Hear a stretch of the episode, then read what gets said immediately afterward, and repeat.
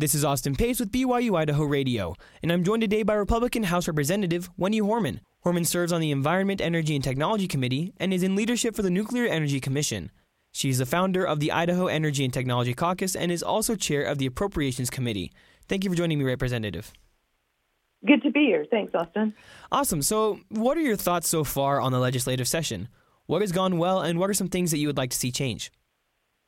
It's busy. Uh, every session is busy, but uh, as chair of the Appropriation Committee, we have made some really important changes to the budget process this year, increasing the transparency for uh, the growth of government, the spending of government, as well as increasing the accountability for that spending. And so we have, uh, I, I, won't go into detail, but uh, taxpayers have good reason to be excited. There's been so much federal money flowing into the state uh, in in the wake of the pandemic, and we need to make sure that at the end of this session, we are left with a size of government that Idaho taxpayers can afford, and not one they bought during a pandemic when uh, we were kind of swimming in cash. So. The, those are some important improvements to the budget process this year. Yeah, and JFAC has kind of been doing it a little bit differently this year. What's been different with how the money is being distributed? So the, it's uh, it's more about the process of the budget than um, how the money is distributed. But the, we are setting bills this year, learning from uh, the state of Utah, candidly, who comes into session. They set maintenance budgets. In other words, they take everything that the state agency received last year, and then they they reappropriate those funds. So they have their base budget in place, and then they separately consider growth. So new employees, new cars, new computers, new programs.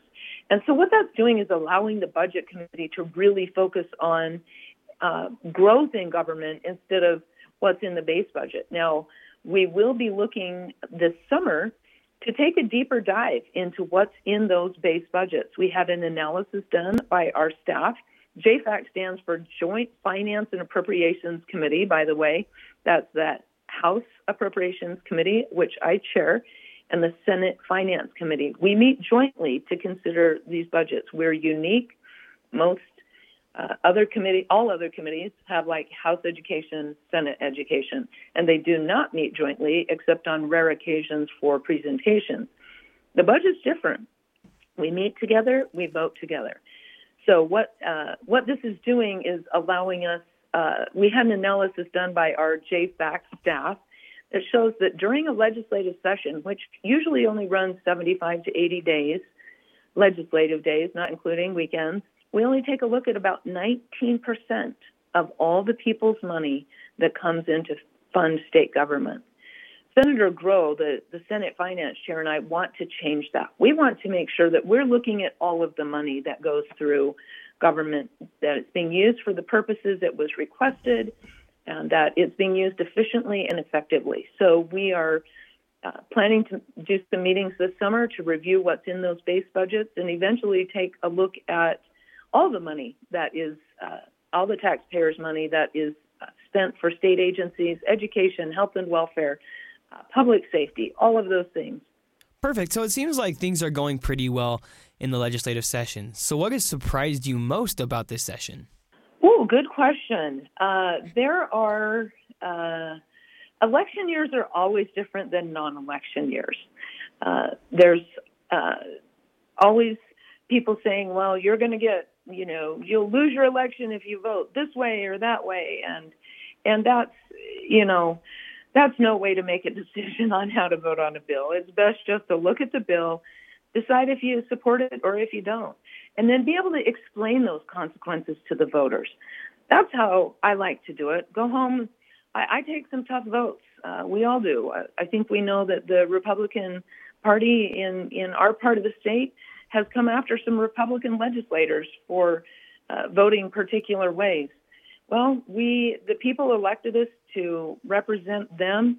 And while I support the Republican platform, you know, my interpretation of that platform might be a little different than someone else's platform or uh, position. And that's okay. That's how politics is supposed to work. So um, I think there's, during an election year, there's uh, a lot of visibility and a lot of attention on what we do. The filing period opens Monday, so we'll we'll know soon who who will be filing to run for reelection and who will uh, be filing to run against people who are incumbents in the process. And so that that always makes for an interesting session.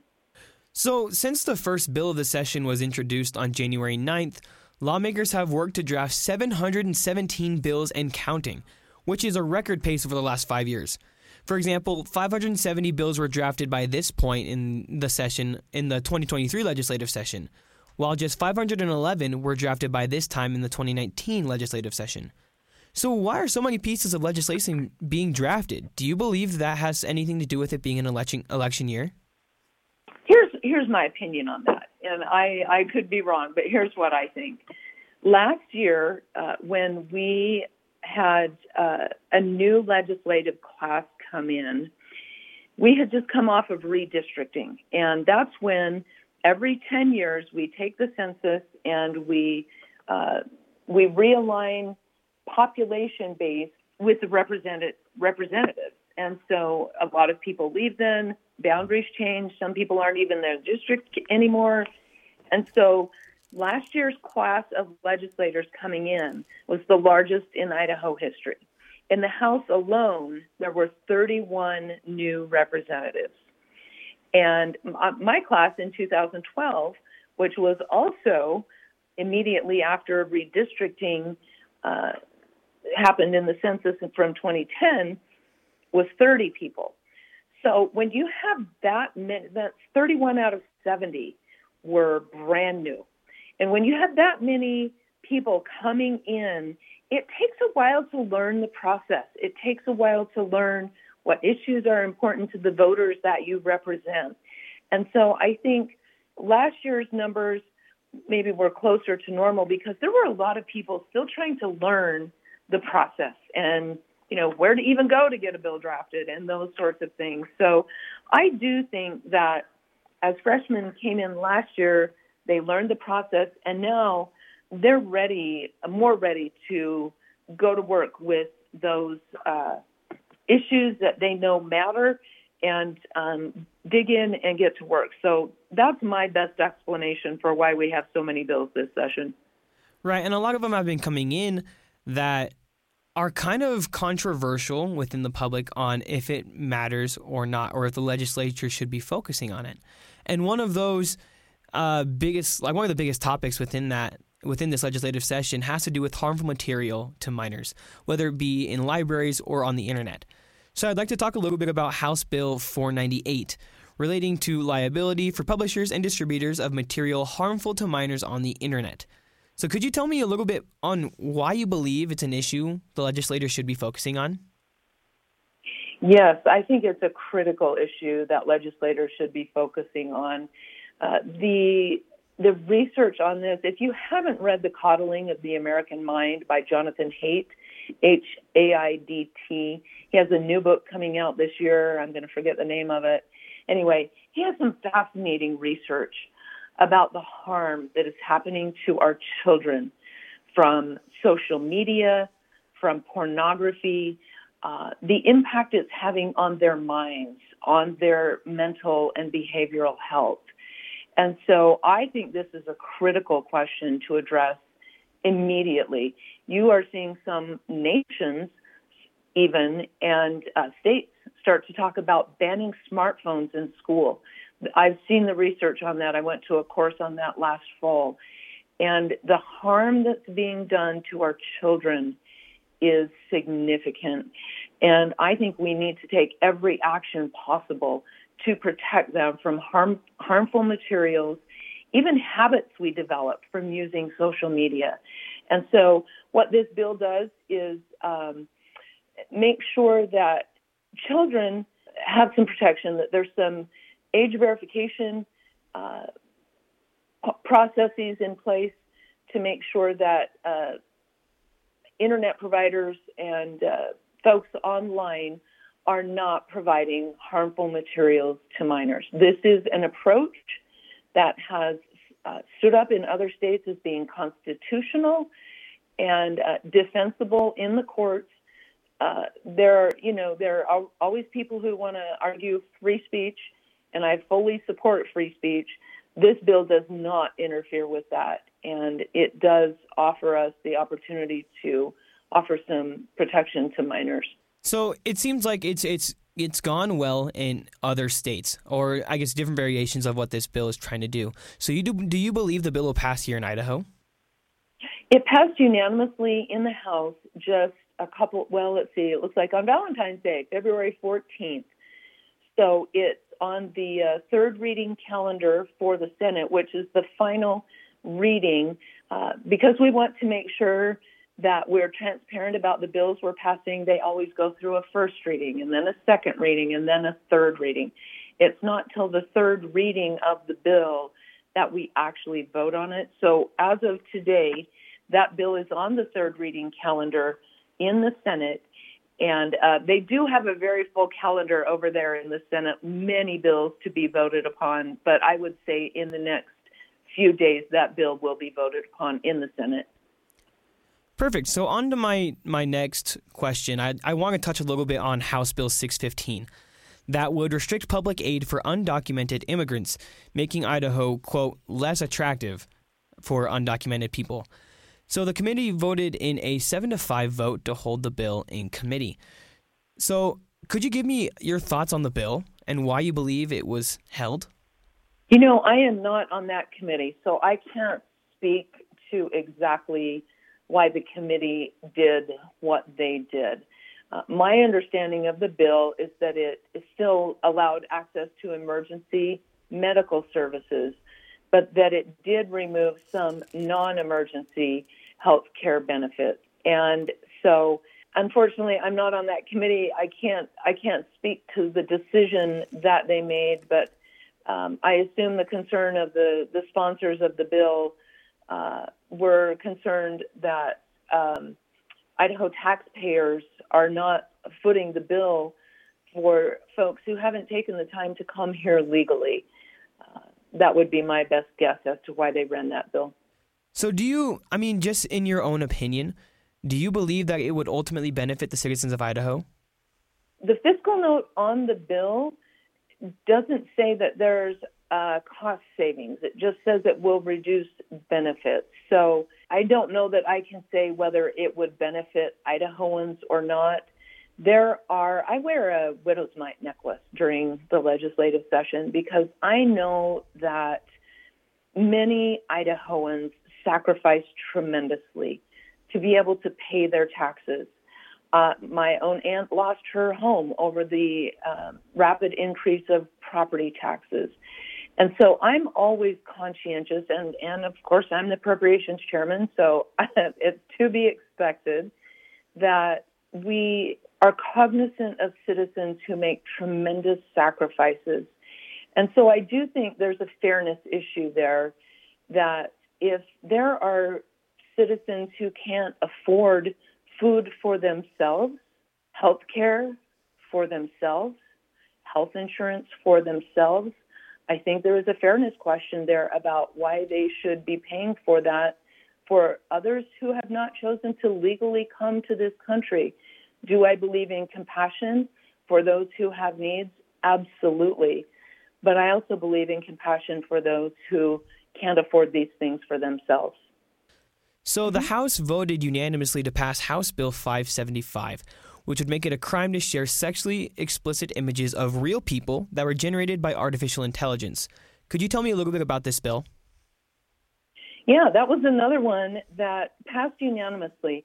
Once in a while, politicians, we get into this uh, battle over, uh, you know, are you a Republican or are you a Democrat? And you know, I, I support one or the other or neither in some cases.